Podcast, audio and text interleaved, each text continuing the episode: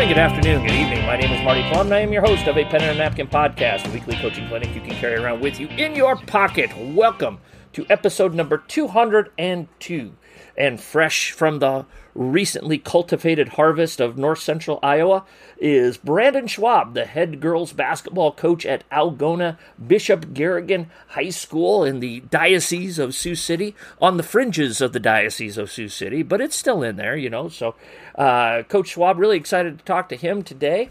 Uh, before we talk to Coach, though, of course, we want to thank our founding sponsor, Kosak Chiropractic, located at 144th and Maple here in Opa, Omaha. Coaches, if you or any of your athletes are struggling with balance, neck, or spinal issues, have them go see Kosak Chiropractic here in town. Follow us on Twitter at a pen and a napkin. We try to put out daily coaching tidbits on the Twitter handle, so be sure to follow us there. Uh, if you like this, if you're listening, download, rate, review, give us a five star review. Uh, go do that stuff. Just please it's Spotify, all, all that other stuff. I don't know. Uh, but go check it out. Uh, when you do that, we move up in the rankings. When when somebody says, "I want to find a basketball coaching podcast," a pen and a napkin jumps up those rankings if you give those really good reviews and those five star reviews. So please be sure to do so. And of course, if you have any questions, comments, suggestions, or ideas, email me at a pen and a napkin at gmail.com. Coach Schwab, fine Sunday afternoon here. We're you had a really really busy week. My week wasn't as busy as yours, but uh, you know how how are things in in Algona, Iowa, USA uh, today? Things are good. Beautiful day. This uh, this weather's been pretty amazing around here to be uh, you know halfway through December, and uh, we're still seeing you know 50 degree days during the week, and the sun out, and uh, no snow on the ground. So you know the weather's been good, and off to another season of hoops. Yeah, yeah, makes makes your job easier when you don't have all of that. You know, Mother Nature not interfering with your basketball schedule a little bit, at least. Yeah, that's for sure. I I don't like making making up games or having snow games before Christmas because we usually find some in north central Iowa sometime after Christmas break. Yeah. Oh yeah. Oh, I, I growing up on the uh, Highway 18, uh, you know, hour 45, two hours west of there yeah, that, that, that bitter cold coming out of the uh, the Dakotas and Minnesota, that's that's no fun to deal with from time to time. That that that that is it's cold. You can admit it. It's it gets cold up there. Yeah, there's a different bite to some of them north winds after in January, February. There's there's definitely a different bite to them. Yeah, I always tell my wife, you know, uh, moving down here to Omaha, two hours south of where I grew up, it's like this is this is tropical winters compared to some of those winters that uh, you know and of course it was uphill both ways and and five miles to school even though i lived in town a block away from middle school it still was five miles away you know so uh, yeah it's it's uh, it's it's it's a it's a good place to be. It's a good place to grow up. And and speaking of which, Coach, uh, let's dive in here. Uh, let's get going. And and uh, for for the folks that that don't know about your basketball journey, uh, Brandon, tell us a little bit about yourself and, and how you grew up and, and how you ended up being the uh, girls basketball coach there at Bishop Garrigan High School. Well, I had uh, graduated from a small school that's no longer a school district, uh, Corwith Wesley LuVerne, which is about uh, um, 16 miles uh, um, east, southeast of uh, of Algona, uh-huh. and um, graduated from there and went on to NIACC to go to school and uh, went two years at NIACC and uh, uh, found myself uh, my sophomore year at NIACC of uh, coaching basketball junior high at Mason City Newman was my first coaching gig at Mason City Newman. I was the eighth grade basketball coach as a 19 year old kid coaching uh, you know 14 year old boys. So I got mm-hmm. that started there, and then I transferred to University of Northern Iowa to for my teaching degree. And uh, while I was when I in that transition from moving, um, I was looking for just any type of coaching job that was open, and there happened to be a, a assistant girls basketball at Jesup, which was uh, you know about uh, 16, 17 miles uh, from you and I, and mm-hmm. I jumped on. Uh, a staff with Tim Kelly and Jim Gillespie at uh, Jesup, and uh, for four years I was an assistant under those guys. And uh, um, then while I was working on my teaching degree, and then uh, I finished my teaching degree and a um, teaching job and uh, head girls basketball came open at Vinton Shellsburg. So uh, took a teaching job at Vinton and uh, and head girls basketball for four years there at uh, Vinton Shellsburg.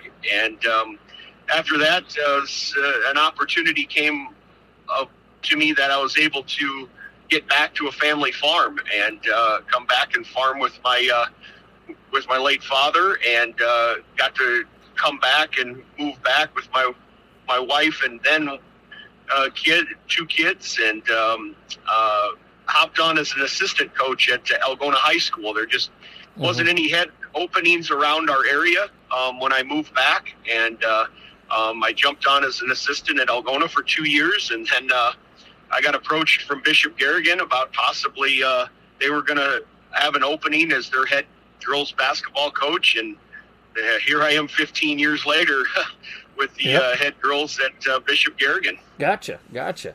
You know, you uh, you were a teacher. Uh, how long did you yep. teach for, Brandon? I taught for uh, I taught for about uh, six years, and then uh, I still sub teach in the in in the winter time at Bishop Garrigan. So mm-hmm. uh, outside of my farming season, I still do some substitute teaching, but uh, no more full time for me. Uh, so my winters are uh, 100% moving grain uh, substitution and uh, and coaching basketball. So I I got a, a lot of time to spend on film and uh, uh, practice plans, and uh, you know uh, during the winter time, it's a good gig for for me, and uh, I'm able to spend a lot of a lot of time at it during the winter months. Yeah. So so what have you you know kind of it, it's a it's a different deal, and and and. Uh, yeah, obviously, I grew up in a small town. My, my father in law was a farmer. My brother in law took over the farm uh, after my father in law passed away. So obviously, very familiar with with the with the farming aspect. Uh, you know, what what for you are, are some of the the positives of kind of having a unique occupation when you know a, a non traditional occupation when it comes to your, your full time job and combining that with your your head coaching duties and, and maybe what are some of the negatives of it at times? Well, you know, some of the positives are, you know, we don't uh, once once once we get uh, all the field work buttoned up, uh, um, I'm able to devote quite a bit of time during the winter time to you know um, scouting teams, practice preparation, um, you know, getting myself better by you know um, learning different drills. Uh, you know, I spend a lot of time on championship video watching. You know, I like to bring new drills, new things to practice each week of that kids haven't done before. You know, I, I try to keep things up upbeat in practice and, and put new things in all the time of uh, different drills. So I'm able to spend a lot of time on that. You know, some years, some of the challenges are, you know, weather. Um, if we get a wet fall and uh, we start basketball practice, say the 7th of November, and I'm not done in the field. So yeah. uh, then it's, it gets a little challenging there, you know, for them however long until I get out of field of balancing, uh, you know, harvest and uh, tillage and uh, then stopping to go to basketball. And, you know, that can be a challenge sometimes uh, with that. It, that. You know, that can be, uh, you know, for a lot of coaches at first, those first couple of days of practice, you know, they're, they're always so stressful. But I imagine for you in that situation, it's like, oh, I finally get out of the cab of the combine and, and uh, I get to relax for a couple hours going to basketball practice. Yeah, absolutely. You know, I uh, I, I I love uh, spending a lot of time in basketball, but yeah, and uh, when you're in the combine all day, it is sometimes nice in those first couple weeks to get out, go to practice, and then come back. You mm-hmm. know, so uh, mm-hmm. you know, finding that balance, you know, with uh, with farming and uh, basketball sometimes can be stressful both ways. But it's luckily we've had some nice dry weather the last you know four or five years in in the fall that we've been able to have everything pretty much buttoned up by the time basketball starts. Yeah. Um, what what do you miss? Is, is, there anything that you miss about being in the classroom full time? You know, I'd say what I miss is just being around the kids during the day, um, outside of basketball. You mm-hmm. know, um, you know, you, you get you get to see them every day in basketball practice, but it's you know basketball practice is you know intense. It's uh, you know coaching intense, and uh, you know you see them there, but you don't see them a lot outside of that practice. You know I miss mm-hmm. you know sometimes, and that's part of the reason why I still substitute teach in the wintertime is uh, I get to be around those kids outside of basketball. You mm-hmm. know I get to you know, see them during the school day and talk talk to them about other things other than just basketball. So, you know, I miss just the interaction outside of the sport with the kids. Mm-hmm. You, uh, you, you talked about some of the influences that you had and and some of your earlier jobs. Let's let's go through a couple of names here. Uh, Tim Kelly, you mentioned Tim, I believe, uh, just a little bit ago. Uh, wh- what are some things that you've taken from from Tim and, and, applied there to your Garrigan program? You know, just you know, Tim Kelly and Jim Gillespie were you know two of kind of co-head coaches at uh, Jesup when, and they they kind of you know made me fall in love with basketball coaching and uh, the preparation of coaching. You know, they were very good about scouting teams, putting scouting reports together, teaching um, the um, other team's offense to the scout team, and you know, I just really fell in love with like uh, the scouting aspect, the prep, the preparation of um, having your team prepared. I remember a time, you know, at uh, at Jesup a year we had uh, had a nice team, and we were ranked, I think, you know, 15th in the state, uh, and and we ended up having to play uh, the number one team uh, that year, Maquoketa Valley, at Maquoketa Valley in districts, the 2nd mm-hmm. round of districts. So um, I remember spending so much time with those guys, watching mm-hmm. film, um, getting getting the uh, um, scout team ready, getting all of their out of bounds plays down, getting all their sets down, and teaching that to the scout team. And we were really prepared that night. We were ended up beating number one Maquoketa Valley second round in districts at their place, and it was you know that was just a moment that. You, you put all that hard work into scouting and, and your kids execute perfectly for one evening and uh, you know that really just kind of made me fall in love with uh, that type of preparation that uh, we we did that yeah. evening and kind of made me addicted to it you know yeah yeah, just that kind of uh, what what I call the drug of winning, you know, and yeah, and, yeah, yeah. And, getting that is, is that what you're kind of talking about there? Yeah, exactly. You know, I mean, just you know, the reward of getting, you know, that feeling of you put so much time in, and then you, you your kids execute so well that one night. I mean, we might have beat them one out of ten times that year, but we got them the one night, and uh-huh. you know, all the out of bounds plays. I remember us calling out as coaches exactly. They they'd run out of bounds play Alabama or something, and we were able to, as soon as he called that out, tell the kids exactly where they're going to it. Every set they had that they called out, they were a set team. We were as soon as they their coach called it out, we were calling it. We were our players knew exactly what where the ball was going, what they were looking for, and beating them to the spot. I mean, we did that for four quarters, and uh, you know it was pretty rewarding when it's done. Yeah. Uh, how about uh, Rich Hawk?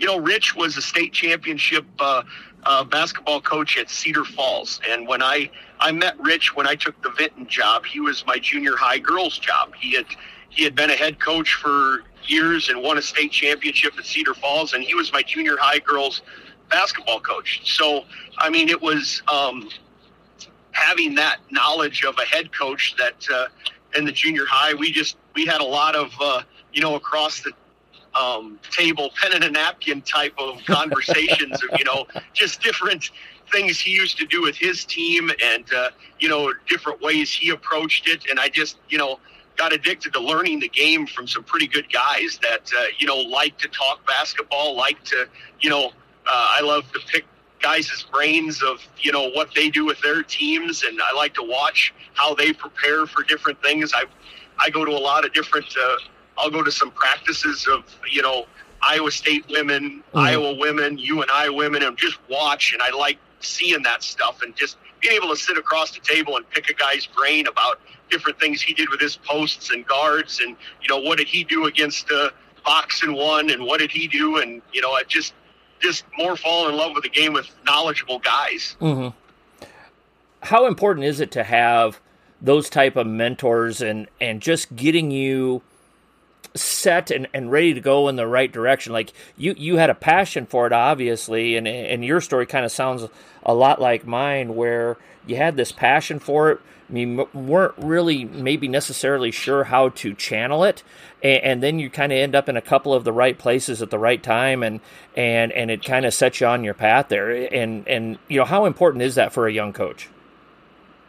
you know, I think it's really important, you know, that when you get involved with coaching, you know, it can go so wrong nowadays, you know, with, you know, with parent problems, with, um, you know, maybe inheriting a program that's not very good and maybe getting a slow start into your career. And, um, you know, I remember my first head job at Vinton Shellsburg, my first year, we went three and uh, like 20 mm-hmm. on the mm-hmm. season, you know, and, and, and, you know, just that long year of not having a ton of talent on your team and, uh, you know, being around the right guys to get you through that, you know, um, of bouncing ideas on and, you know, um, and somebody to, you know, vent to that understands and has been through that before, you know, uh, yeah. um, it can be a lonely time on your first job and not maybe prepared enough for that first job and you're jumped into it and, uh, you've got, uh, parents asking things. You've got, uh, you know, you're off to a,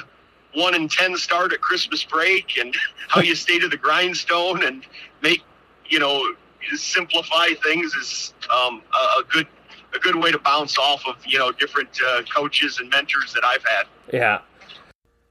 A pen and a napkin university videos are just another way that a pen and a napkin can help you become a better coach.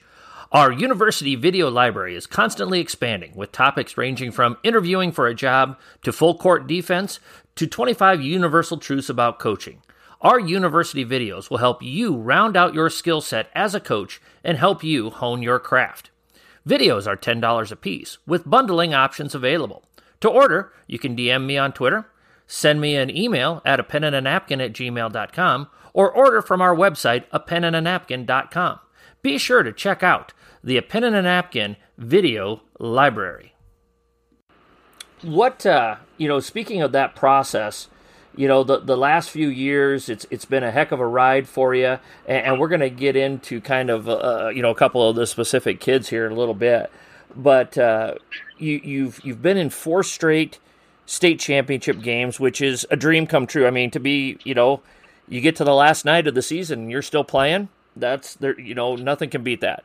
Uh, but you uh, and you've you've been on the winning side the last two years, uh, but you had to go through a couple of really painful uh, experiences on that Friday or Saturday night uh, before the last couple of years. You you you, uh, you know you had the one year where you had the really really big lead and Newell Fonda made the frantic comeback to beat you, and, and then the following year, you know Coach Jungers, that wily old fox that grew up four miles south of Sheldon, Iowa.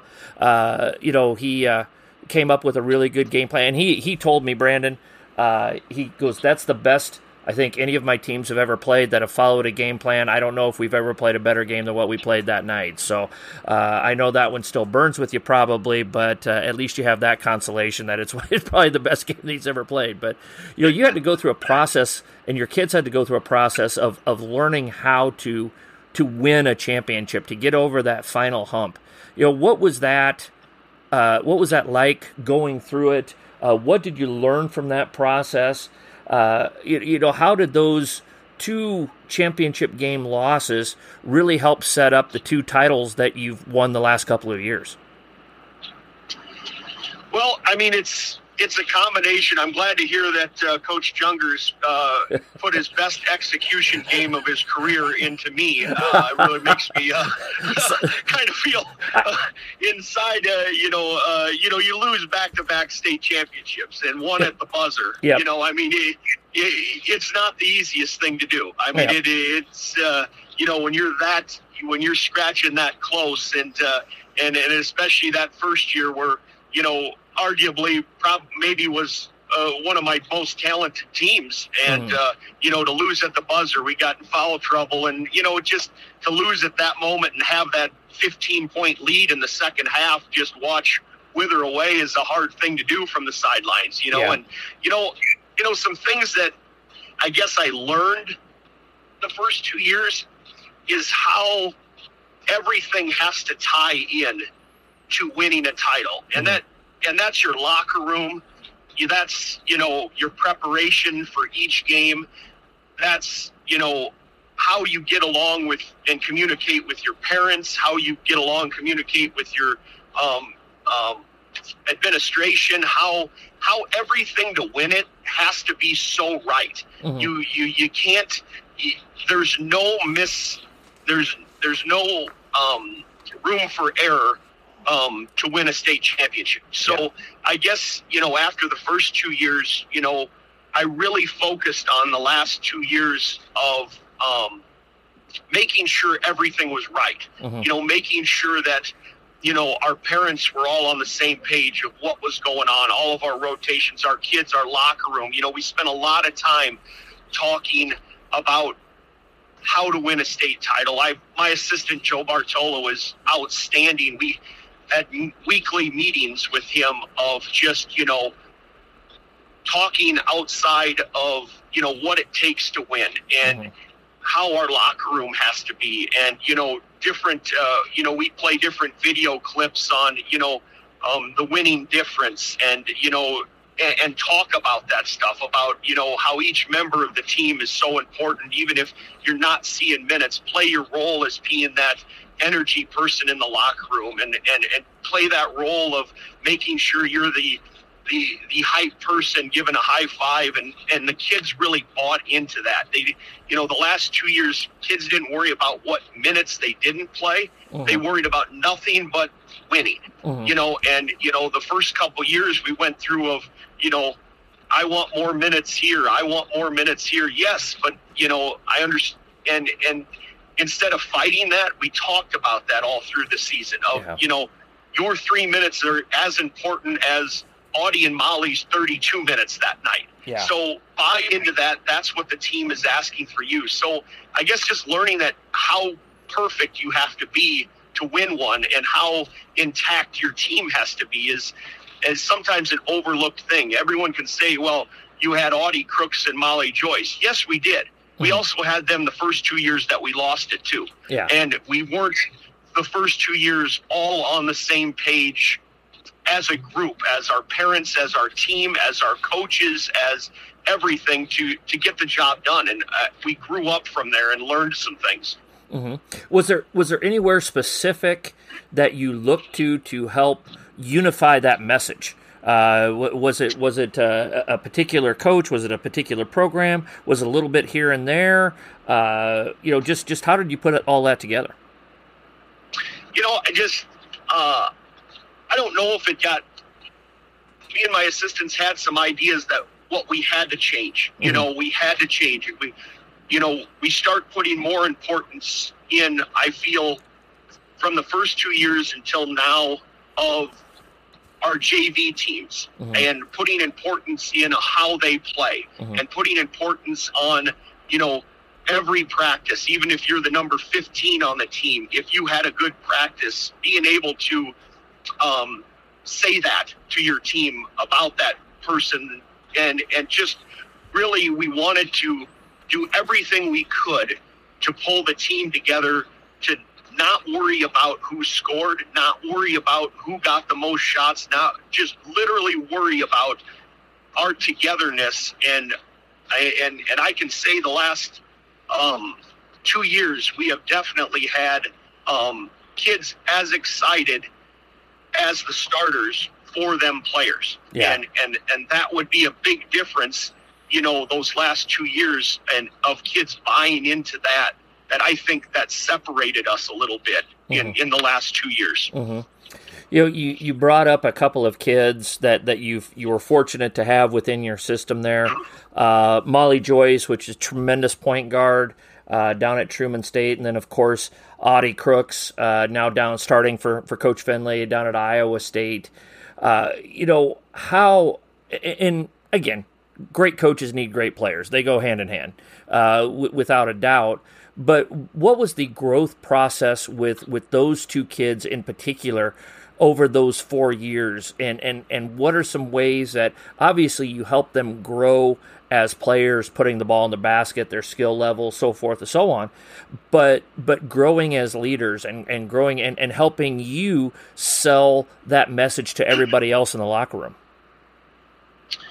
Yeah, I mean they we they are both phenomenal players, um, outstanding players that are having great college starts to their careers in as freshmen. You know, mm-hmm. I mean, and and and they are both really good um, leaders off of the floor. You know, I mean, they're both good teammates. They're both great locker room people. A lot, you know, and you know the growth of them two from their freshman sophomore year to their junior senior year was huge. Just mentally, you know, just mentally being able to fight through um, fatigue, fight through, you know, a long grinding season, fight through some nights not playing your best. I mean, we, um, those players were um, very huge on us, not just of the points they scored or the rebounds they got. Uh, you know, they did a lot of little things for our team. You know, we, we talk a lot about, you know, um, not worrying about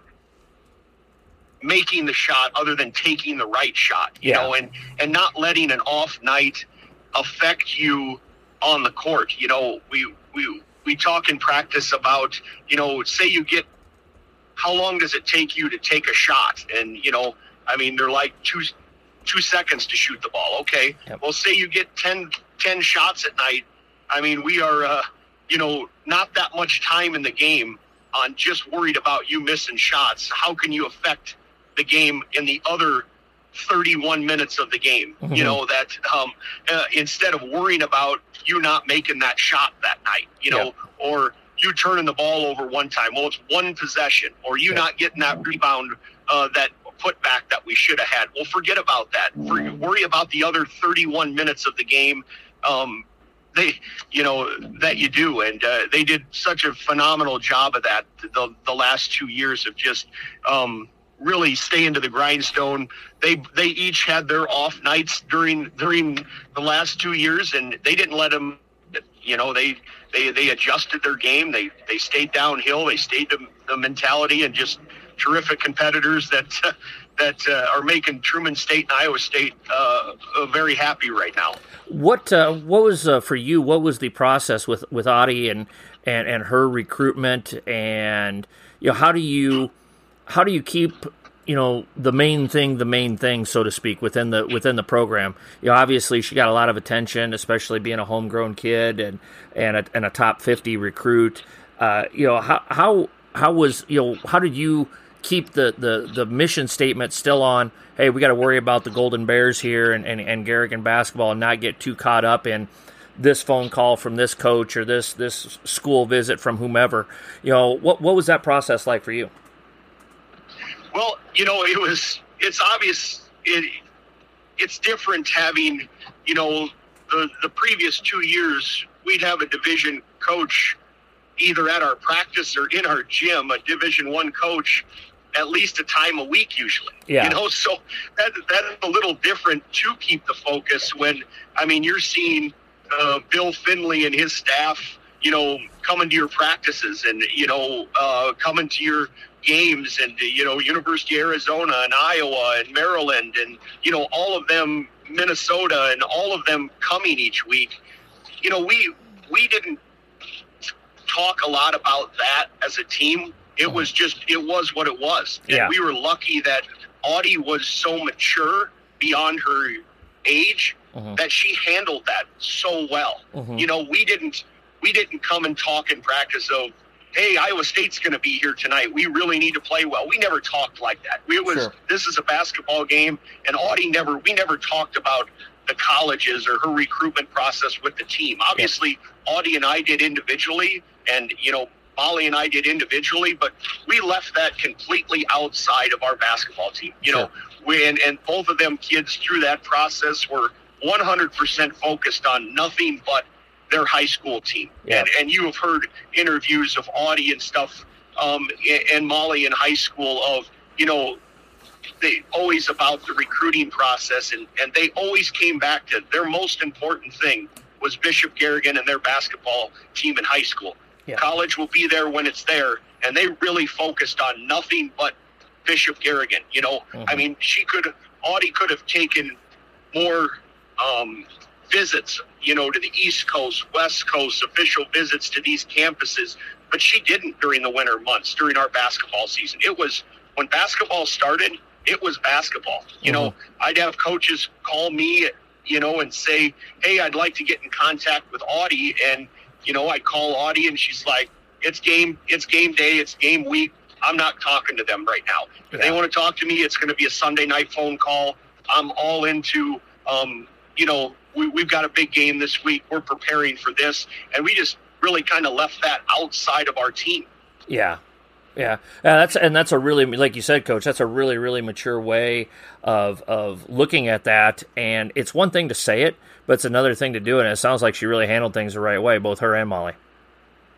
Yeah, without a doubt, they put Garrigan and, and her teammates first, and you know I think that's what any Division One coach would want uh, out of their player. Mm-hmm. But they understand when they're a part of that team, that is their team now. Mm-hmm. You know, and both of them are doing that to their teams at uh, uh, Iowa State and Truman right now. Of now that's their team, that that's their number one. You mm-hmm. know, and uh, they're going to give everything to those teammates like they gave to Bishop Garrigan and and our and me during high school. Mm-hmm. Coaches are absolutely loving our taking over a new program booklet. As many of you know, I spent two years outside of coaching, and during that time, I hung a note card in my workspace at school that said, Strip the house down to the studs. I took that time to really rethink and reorganize my thoughts on what it takes to run a transformational program. As I prepared for the possibility of coaching again, I organized these thoughts into this 96 page booklet. How much do I trust this booklet? I used this booklet as I went on interviews to help sell myself and my vision for what my new program would look like. If I'm using it to sell myself, why wouldn't I recommend it to you, my listeners? This booklet will help you look at any part of your program, no matter what stage you're at in your program, and help improve it in some way. It's all yours for only $15, which includes shipping and handling. For more information, email me at a pen and a napkin at gmail.com. Coaches are absolutely loving our taking over a new program booklet. As many of you know, I spent two years outside of coaching, and during that time, I hung a note card in my workspace at school that said, Strip the house down to the studs. I took that time to really rethink and reorganize my thoughts on what it takes to run a transformational program. As I prepared for the possibility of coaching again, I organized these thoughts into this 96 page booklet. How much do I trust this booklet? I used this booklet as I went on interviews to help sell myself and my vision for what my new program would look like. If I'm using it to sell myself, why wouldn't I recommend it to you, my listeners? This booklet will help you look at any part of your program, no matter what stage you're at in your program, and help improve it in some way.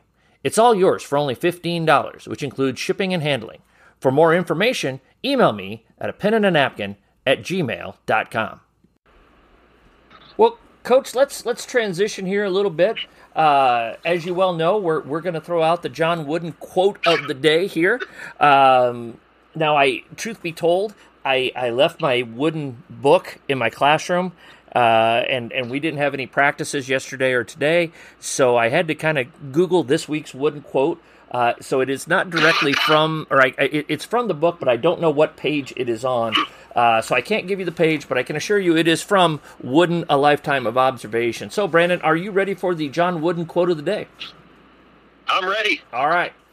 Uh, from, it's, I don't know, from the book. I can't give you the page this week. So here is the John Wooden quote of the day Being a role model is the most powerful form of educating. Too often, fathers or parents neglect it because they get so caught up in making a living they forget to make a life. What yeah, that's a great quote. Yeah, what do you got for me, man?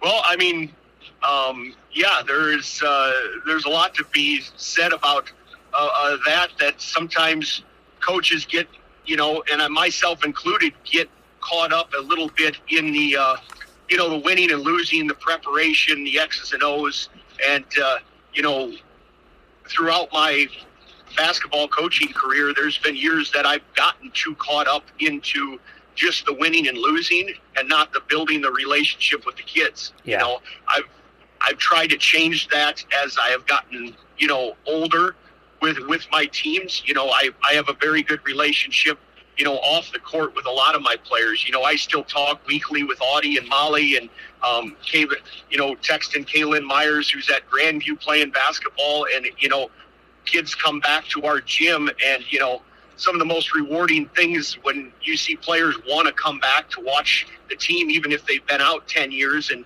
you know, they come and give you a hug and say, hi, coach, you know, and they're still calling you coach after, and they're 25 year old uh, grown women now, yeah. you know, and, uh, you know, I guess that makes you feel that, you know, you built a relationship outside of X's and O's, you know, and I haven't done that with all of my teams. I've tried as I've gotten, it's hard when you're younger to think about that as a coach rather than just thinking about how am I going to win and lose, you know, and, you know, the best teams we've had um, throughout my 25 years of, of coaching basketball, um, the, you look back and the best teams we had is, you know, the, the close relationship groups that, uh, you know, I built relationships off the court with, with, mm-hmm. with players and, you know, um, you know, send they, I still get texts from players from 20 years ago. Hey, watch your team play last night. Looking really good. I still see you, you know, running that set we used to run back when I played, you know, and, you know, kind of cool hearing that from, you know, old players and, uh, um, you know, knowing that we had a little closeless relationship and they still think about their high school experience, you know, even though they're, they're old and, and past their playing days. Yeah. You know, I, I, I think that, uh, I, I, I really like what you, you said there about the balance. And, and in this case, you know, we, we're talking about parents who, you know, are maybe you know I think the quote is probably more aimed at the the parent who is seeking out the almighty dollar or or chasing that career goal and and they're not taking care of business at home. And I I you know with, with us as as coaches I, I know that sometimes that that balance can get really askew. And I and I uh, I agree with you. I definitely think I had times uh, as much as I I knew it wasn't the right thing to do uh, you get caught up in it. You you get uh, maybe you're frustrated because you feel like you should be better. So if you feel like you should watch more film or do this or do that, and it is it is such a fine line that we that we ride as as coaches and as parents and, and the role models that we are and, and we we have to keep in mind that our, our biggest responsibility is making sure that above everything else win or lose that that we do things the right way and and and that's where that quote kind of hits home with me as well. So.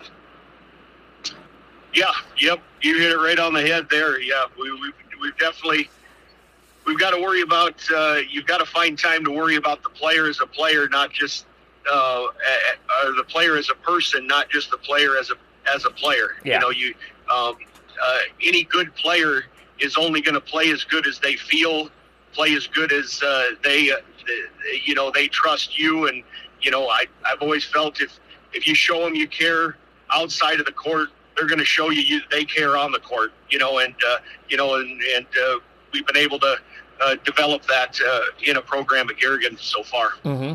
Well, let's get into your program a little bit here. Let's let's talk about practice. Not a game, not a game. We're talking about practice. Sorry, my uh, channeling my best Allen Iverson there. So, uh, Iverson, yep. Uh, Brandon, let's talk a little bit about how you set up practices. And again, you're kind of in a unique situation where uh, you, you had two All Staters, uh, a Division One player, Division Two player, uh, and and but but you're still at a smaller school. Uh, there you probably uh, there there was some big differences in your talent levels and and different things like that. You know, one of one of the things that I think it's is sometimes important for coaches to do when when you have that high end talent how do you continue to make practices competitive and and, and to challenge your higher end players, but also uh, make sure your your younger players get quality reps and, and things like that. So uh, at, at, this point, Brandon, you kind of know how it goes here. I'm going to let you cook, and and uh, I, will try to interrupt very politely when I do interrupt. Uh, but tell us how you got practices set up there uh, at Garrigan and and uh, everything that went into it, and, and how you put things together. Well, we we try to make practices enjoyable for the kids. Mm-hmm. I mean, um, they're not always that way, but I try to design practices that they don't feel like they're there in the gym for two hours or mm-hmm. an hour and a half, whatever we go. That there's a direct purpose to why we're there. You know, our practices start every day with music going. We have in the gym, we we go music going during our shoot around at the beginning, and um, you know, um, players talking and stuff time, which I, I think is important. I think as a high school uh, player, when they come into the gym, they need that 10 minutes of time of just um, mm-hmm. talking with their with their friends. You know, I, I cruise around the gym, talk to them about how their day was going. We've got music going. We get into our stretches. You know, we get into our team talk, and then we go right into full court drills. Whether that's a three on three full court, whether that's um, five man weave, however that full court drills, we do them with music blaring. You know, it's competitive. We keep score. We, um, you know, have that going. So we'll do the first, you know, 20 minutes of practice, nothing but just full court competitive, three on three, three on two transition drills that, uh, you know, and the kids have got their their music going, what they like to listen to, you know, and then we get into a bunch of shooting. We shoot the ball a lot, you know. After that, we get into, you know, probably about 25 minutes worth of nothing but shooting drills, and we'll just bounce with music going from shooting drill to shooting drill and get a ton of shots up. You know, we've we've been a pretty good shooting team at Garrigan, and I don't think it comes by a secret. It it comes by we shoot the ball a lot, and yeah. you know I think people sometimes get caught up into just running offenses and stuff, we still got to develop basketball players. And if you want them to hit shots on Tuesdays, Fridays, you, are going to need to spend some time with shooting because not every kid shoots year round. Yeah. And so, you know, that that whole that whole start of practice is the first 45 minutes of you know music going, shots going, three on two transition stuff. Um, you know, and then then we break down um, once we get into our team stuff, shut the music down. You know, we'll go post guards and we'll work with our posts and guards. And then, you know, we'll work our um, defense for, you know, 15, 20 minutes of whatever we've got to work on that day. We do a lot of three on three defense with that we incorporate closeouts and how we defend a ball screen, you know, how we're going to defend the post and uh, how that switches up. And, uh, you know, we work offensively and defensively into that. And, uh, you know, and then we, we usually go, I try to at least three times a week.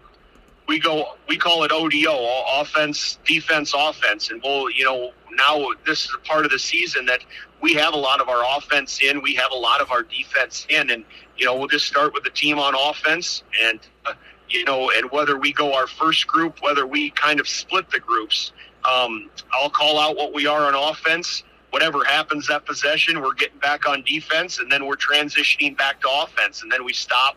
And I don't stop them while they're doing that, uh, you know, that down and back, and then we'll stop and talk about, you know, or, or adjust what we didn't do right, what we need to look for differently here.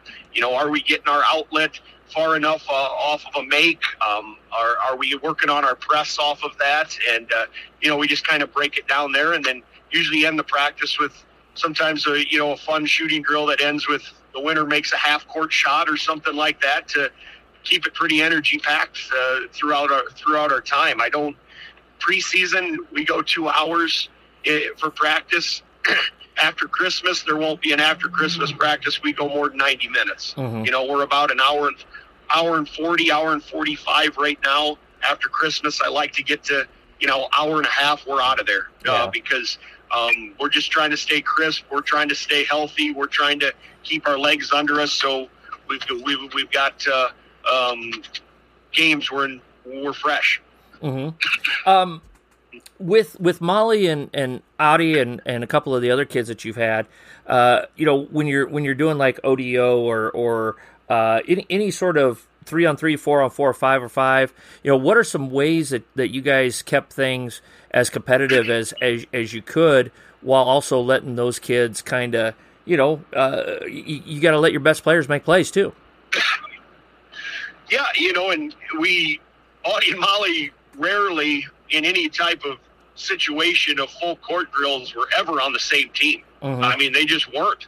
I mean, if you put them both on the same team in practice, that's going to be pretty lopsided. Yeah. You know, uh, so they were rarely on the same team, and you know, and we would do different things.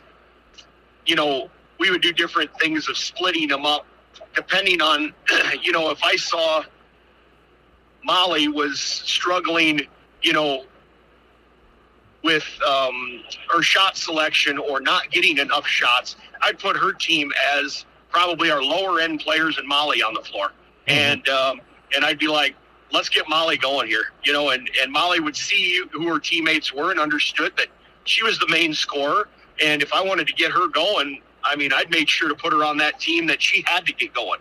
I'd force the issue to get going, or you know, if, if Audi wasn't uh, demanding the ball in the post, I'd put her with some players that necessarily weren't great offensively, and so she had to demand the ball to stay in the game. Mm-hmm. You know, and uh, you know, and uh, we did that a lot of just um, switching it up and you know trying to challenge them individual players by just making the teams where they had to perform at a level they needed to, mm-hmm. you know, um, to, to make it competitive. And we keep score. And in no way did Audi ever want to lose to Molly, and no way did Molly ever want to lose to Audi in any competition that we had. So yeah. you would get the best out of those kids because they wanted to win, and they'd be um, talking smack back and forth to each other, and uh, you know on who won, and you know it was. It, it was it was a fun battle to watch daily. That's for sure. Yeah. Uh, how uh, what are some things that you've set up things here in the off season as well to to kind of make your your practices as efficient as they have been? You know we our off season typically you know when the season gets done i individually meet with every girl in my program including the incoming next year's freshmen and the exiting seniors. You know i I meet with them all individually, and uh, and I want to hear from our exiting seniors kind of, you know, what would you change? You're done now. What what are some things that you would change in the program if you could do it again? What are some practice things that you liked and what you didn't like? Um, how how about preparation? I want to hear that stuff. You know, I mean, sitting down talking to seniors that leave of just like, you know, I really liked when he did this. I hated when we didn't when we did this stuff. You know, so I know that the stuff that they just dreaded doing that's that's immediately off of my practice plan for the next year. If mm-hmm. it was something that uh, they did not look forward to, it's off. I mean, I don't care if it was useful or not. I got to find a different way to teach that, a different way to coach that, that they enjoy that. You know, with my returning players and incoming, you know, I give them, okay, are you playing AAU this off season? Um, where do you see yourself, and what are your goals individually for the next season? So um, you know, if I have a player that's telling me she wants to be a starter for our team next year, or what things are you going to do in this in the next nine months to show and improve to be a starter? Yeah. Because you're not going to be able to just not pick a basketball up, come to half of my workouts, not get in the weight room, and then reach your goal. Mm-hmm. So I lay it straight out for him that here's what I need you to do to be able to have a chance to be in that role. Yeah. Uh, there are no guarantees in basketball, yeah. but if you even want a chance, here are the things that you have to do to have a chance to be a starter for me next year. And, and you know, when we've had kids, we've had kids that say they want to be a starter, and it didn't work out for them to be a starter, mm-hmm. and they busted their butt for nine months of working and and they they ended up not being a starter but they would have never had that chance if they didn't do it. Yeah. you know and uh, you know we meet with them players during the summer. We practice two days a week for you know an hour and a half tuesdays and thursdays. We practice. The kids lift mondays and wednesdays and we practice tuesday thursday. We play on a weekend league that uh, we get uh, three games uh, each weekend and then uh, we get into team camps in the we go to two team camps in July where um, uh, we stay overnight and and get ourselves six to nine games at a team camp and um, JV and varsity. I, I try to take all my team camps. We take a JV team and a varsity team too, so everyone in our program, um, including the incoming freshmen, have a chance to play. You know, and they're all invited to that. Everybody's invited. I I don't care if you've never played varsity or high school before. You're invited to come, and we want to give you minutes. And then, you know, then when we get done with our last team camp before the dead week uh, in July, I give them, you know, pretty much a month and a half off of nothing. They get into their fall sports, whether that's you know volleyball, cross country, We have some cheerleaders. Um, uh, I, I leave them alone. They need Yeah. that time off.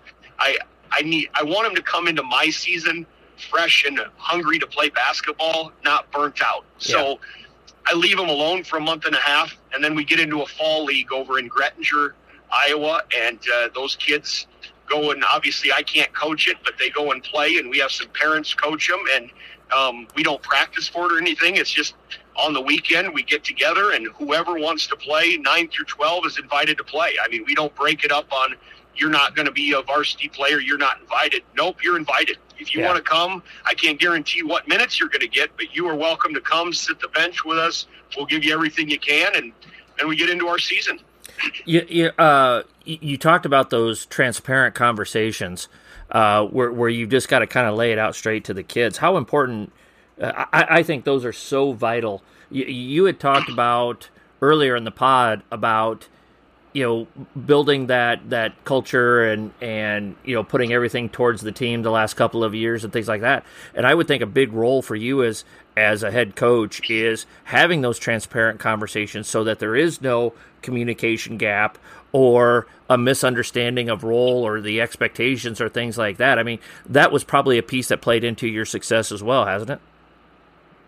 Yeah, I think so. You know, we like I said, we meet right after the season, and then at our last team camp that we stay, um, that last day of team camp, I individually in between games, I call each kid up, and we individually talk about where I see them next Mhm. season. Mhm. And so there's no secret of what where Coach Schwab sees you. So if I've got a player that tells me, I I ask them where they see themselves, and then I tell them where I see them. And I've had players tell me I'm going to be a starter um, in November for this team, and I have to tell them at that moment, I have you pegged at number nine in our rotation right now. Yeah. I have these players in front of you, and if you want to close that gap, you're going to have to find some time to improve your game, get better from end of July to November if you want to close that gap. But this is where I have you. And, you know, sometimes those conversations go very well. Sometimes, you know, it's a it's a wide open or a, an awakening for those kids on where they're at because there's no question in any program every kid wants to play varsity basketball i would think Yep. every kid wants to be in a rotation and and be able to play varsity and hear their name announced in a starting lineup. There, Mhm. there's no doubt about that. But I think by letting them know throughout the you know year of where I see them and what they need to work on, it, it's when it happens in November. They were kind of aware of what was coming in for them. You know, they they kind of were aware of okay, coach had me at nine to end the summer. Um, I, I, I'm probably not going to start for this team. So there's not that bubble of uh, getting burst when it happens in November. Mhm. Eh, You don't have that um, parent upset. You don't have that kid upset because they find out in November. Yeah. They have their fall to either get over that, get better, and come and come in. But you've you've got that three three and a half month span of them either getting over it or understanding where they're at in their role on the team. Yeah, and and I think that you know, I've always believed those conversations. Nobody looks forward to those when you have to give a kid bad news. But I would much rather be uncomfortable for ten minutes than be uncomfortable for three and a half months. And, that's that. I think that's Yes. that is that is the uh, the way that if if you're if you're uncomfortable with those type of conversations as a coach, that's the way you have to think of it because if you don't address it, it's it's not going to get any better. It's only going to get worse if if you don't address it. No, dancing around it. You know, if you know it's going to happen and you kind of know at the end of the summer who your top seven or eight are, if you just keep 9, 10, 11, 12 guessing, um, it's, it's, it's going to be hard to put that team together. Not saying that 9, 10, 11, 12 aren't as important as our top eight. I'm just saying it, it helps your locker room. It helps your team understand their roles and understand um, um, where we're happening before it happens. You know, so I, I don't really come into the season dealing with um, who's and there's always surprises. You know, there's Yep. I've had years that I have said a girl is probably number 10 in my rotation. It gets the season and she works her way into number six. Yep. And she surprises the heck out of me. Yep. And I and and I always tell them that can happen. Yep. If I'm wrong in our last meeting, then prove me wrong. Yep. And I have been proved wrong before by players, and I'm more than happy if I'm proved wrong. To I tell that kid, hey, you proved me wrong. You're Mhm. right. You you deserve that number six or that starting position. You earned that. I Mhm. was wrong with my evaluation of you, but that's what I thought at the time. And and I tell them kids that you know you proved me wrong. Yep. I was wrong, and proved me wrong and, and and that's a good conversation to have with a kid when when they show you that uh, and they end up getting to that position they want to be in um, and proving you wrong that's a neat conversation to have with a kid Mm-hmm. Coaches, you know just as well as I do that we're always looking for new and different ways to motivate our players and programs. But sometimes it's hard to find that perfect source that we're looking for. Over the past 25 years, I've collected hundreds of handouts to help motivate my players and programs, and now I'd like to share some of my favorites with you. The A Pen and a Napkin 101 Best Handouts booklet is now available for you, to you for only $15. In this booklet, you'll find motivational material for all types of situations and individuals to help you communicate your values to your players and program. For ordering information, you can either DM me on Twitter or email me at a pen and a napkin at gmail.com for details. Brandon, you want to talk a little half court offense? Or you want to talk a little half court defense? i guess it, it really doesn't matter to me uh, I, I mean we can uh, Hey, you're We- the guest. I get to do this every week, man. What do you want to talk about? So, well let's let's jump into half court offense All to right. start with all right. Uh, Um, yeah, let it rip here. T- tell us about your offensive philosophy. Your half court. Are, are you a motion guy? Are you a? Uh, you run a lot of sets? Uh, are you a pattern offense uh, person? Is is it the same stuff pretty much every year? Little tweaks. You know what? What's your overall offensive philosophy, Coach? Well, I'm not a huge set guy. Um, we do have sets in. I don't like to control um, the game and take it out of a flow. Um, and some guys are really good at seeing a flow and being able to call a set each time down and and uh, execute that and keep the game in the flow. I've just never been. You know that I, I wanted to get them that there's a flow to the game that there's back and forth and you know there's some nights that I, I feel sometimes I call too much stuff, and I'll say that to the team after the game. I felt I called way too much stuff tonight, you guys. I got to let you guys play. You guys uh, work year round to, just play the game, and I'm making you be robots, and I hate doing that. You know, so you know we we come up. We're, we're kind of a motion freelance offense with rules, and uh, then we've got our high low game, and I've really fell in love with a high low game, especially if you have a post player, just because it naturally takes weak side help out of the equation. Yeah. You know, so um, I love, uh, we run Bill Self's Kansas offense. We run, uh, you know, uh, Fresno women's basketball high high low offense, and uh, I just re- really fell in love with the high low game just because you know it just takes the the weak side help out of it, you know, Mhm. and and it forces a collapse if you have a good post player like we have had good post players and going to continue to have good post players. Um, it forces that collapse from the guard, which then you can get a kick out open shot. So I mean, I've just fell in love with the uh, any type of high low offense that we can uh, do that. If you watch my teams before, you'll you, you'll see our high low offense, and uh, you know teams do better each year of scouting it and stopping it and understanding how to stop it. So. Um, um, but yeah, high low offense, and then we do freelance motion that you know able to uh, we call it cyclone that the, we give some kids some freedom to play four out one in or sometimes five out with just some basic rules of just you know pass and cut pass and screen away pass and flare screen um, but don't do the same thing twice you know and, and just letting them um, play the game without uh, you know with good spacing and uh, good ball reversals and uh, uh, um, yeah that's kind of what we do offensively. How much of that uh, is developed in in practice, and, and how much of that is is you know how do you because because I think one of the biggest thing, one of the hardest things to do as a girls basketball coach is a lot of times, and this is this is you know uh, kind of it, it, things are are much better. And right now, I'm I'm in a great situation where we have a lot of kids that just know how to play. And but we've also worked hard with our kids of okay when when the defense plays you like this this is how you you cut.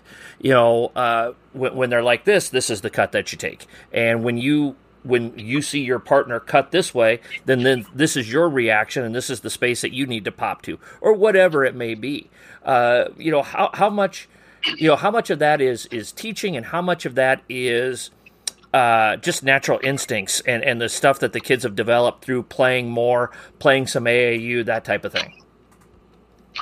You know, I think a lot of it is kids playing more mm-hmm. and, and understanding how to play the game the right way. You know, we are fortunate. I mean, ba- girls basketball at Bishop Garrigan is a priority. Mm-hmm. It's a priority to our players.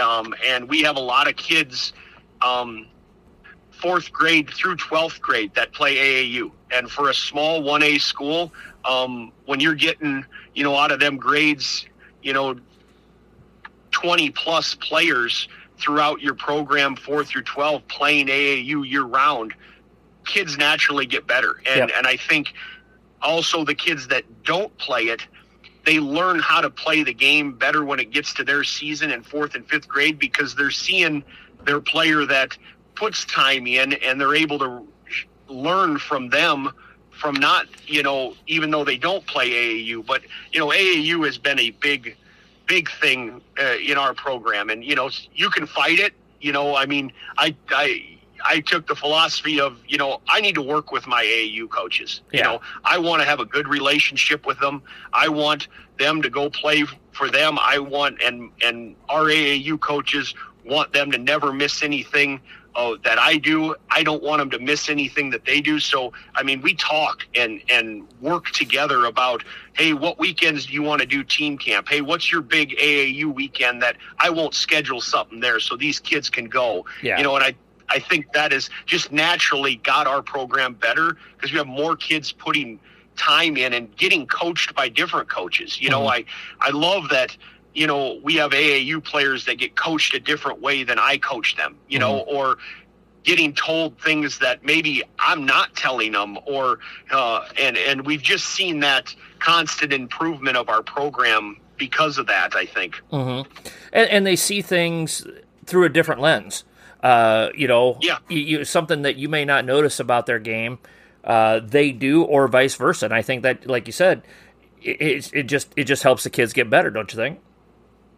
Yeah, without a doubt. I mean, I um, uh, I love that. Uh, you know, like I said, they see in a different way, different lens, and you know, uh, there's a lot of good AAU coaches out there, and a lot of good coaches that uh, you know might see something in their game that I'm not, or developing um, something that I'm not. I mean, we have we have.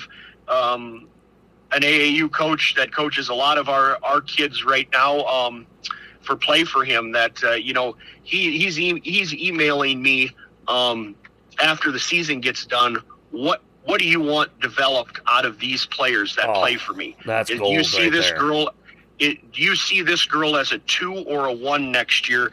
And what are some things areas you want me to focus on to get her better? And we email back and forth and we talk about that and how she's doing, you know, and and what role she's going to play on my team. And he develops his program to get them players the way I need them for my season. And and having that relationship and talking with him um, all the time about that is is is great. Jeremy does a great job at play for him, and uh, and we've got a great working relationship with each other. Boy, that's that's that's pretty rare, Brandon. You're really. I hope you realize how lucky you are to have that type of working relationship with with somebody because that that that doesn't happen very often in, in our in our little coaching world. So man, run with you know run with that, buddy. Run with that.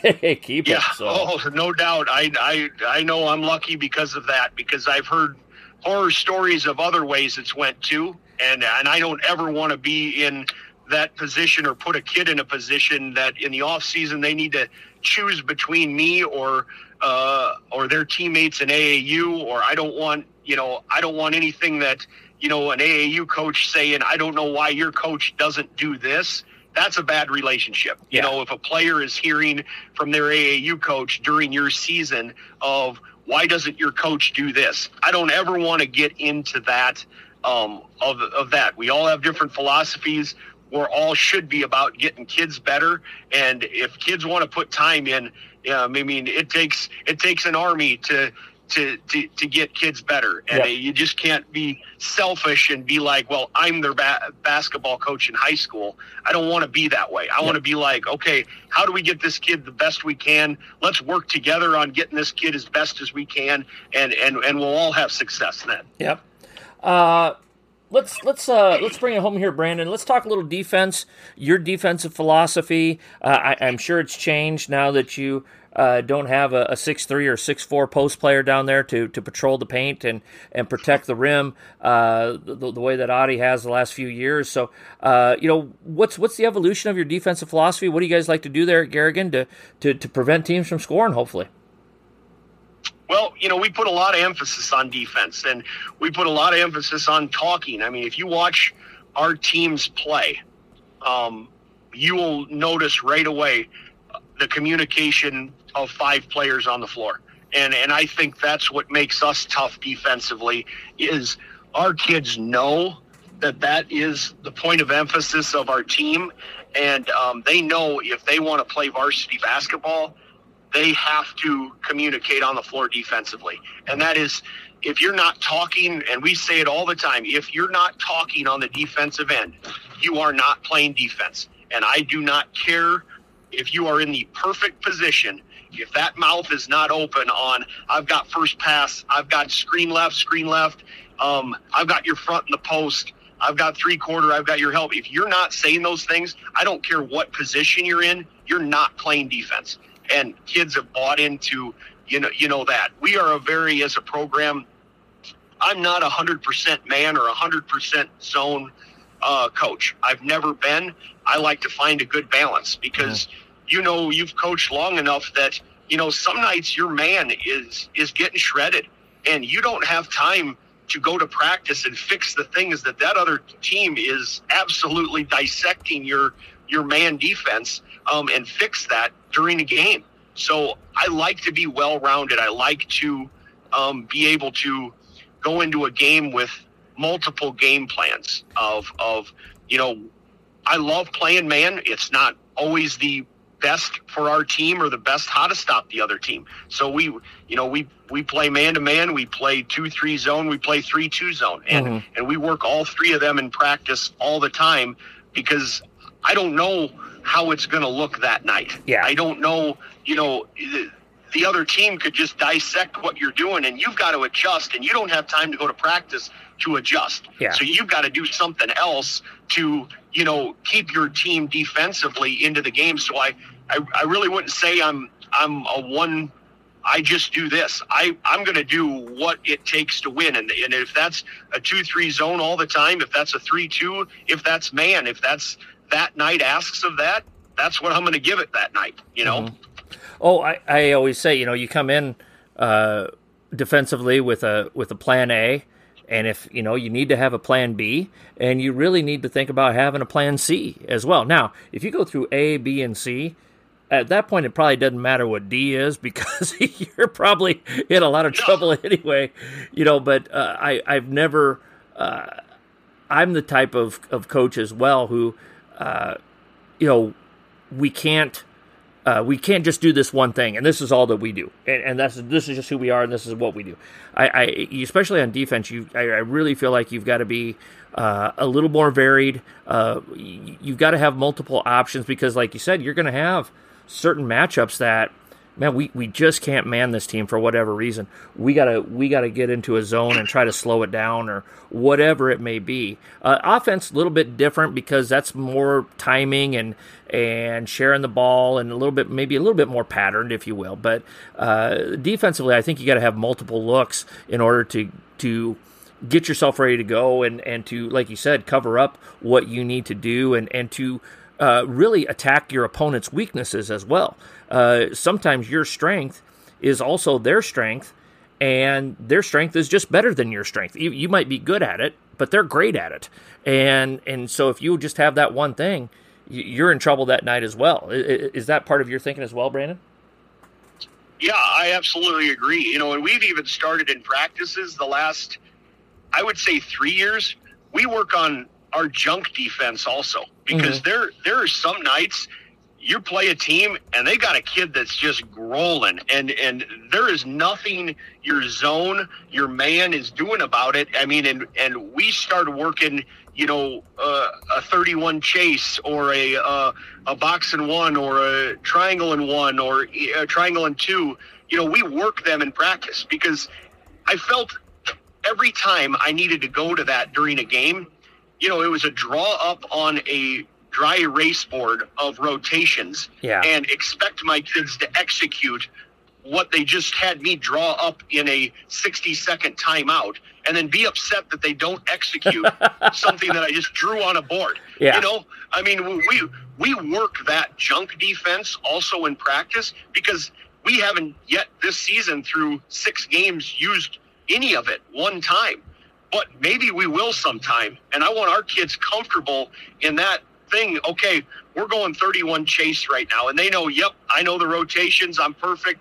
I've got number 11, and uh, you know, and and we can make that switch by just not drawing it up that we went through that. So I like to have a lot of different things in that kids could work on because, uh, or that we can go to in a game to to change because you never know you're playing that team and they got a player that's just really stroking it that night and mm-hmm. uh, you've got to make an adjustment and do something and nothing you're doing is working, have something else, you mm-hmm. know? Yep. Absolutely. Great place to leave it, Brandon. Great stuff here this week. Uh, if, if folks want to know more about you or, or your program, how can how can they find out about it? You know, uh, we we've got uh, our our Twitter handle, uh, BG Basketball. You know, I mean, um, or uh, I think it is. If you Twitter us there, I you know, I try to put some highlights there. I kind of put, you know, how practices are going there, and uh, you know, I, I communicate there. You know, any anytime any coach wants to talk basketball or anything, uh, they can get a hold of me at, uh, you, you know, uh, through email or, or my phone number, and uh, through Bishop Garrigan is Schwab B at bishopgarrigan.org. And anytime anyone wants to talk basketball, I love doing it. I mean, it's a it's an absolute passion of mine. I I love I love being around the game. I love talking the game. I love learning new things about the game. And, uh, you know, uh, um, so anytime he wants to reach out, I'd love to talk to him. Beautiful, beautiful. Uh, yeah, it's been it's been a great conversation, Brandon. Uh, uh, finally glad to, to get you on the podcast here, and and I I hope you've enjoyed your time on on a pen and a napkin here.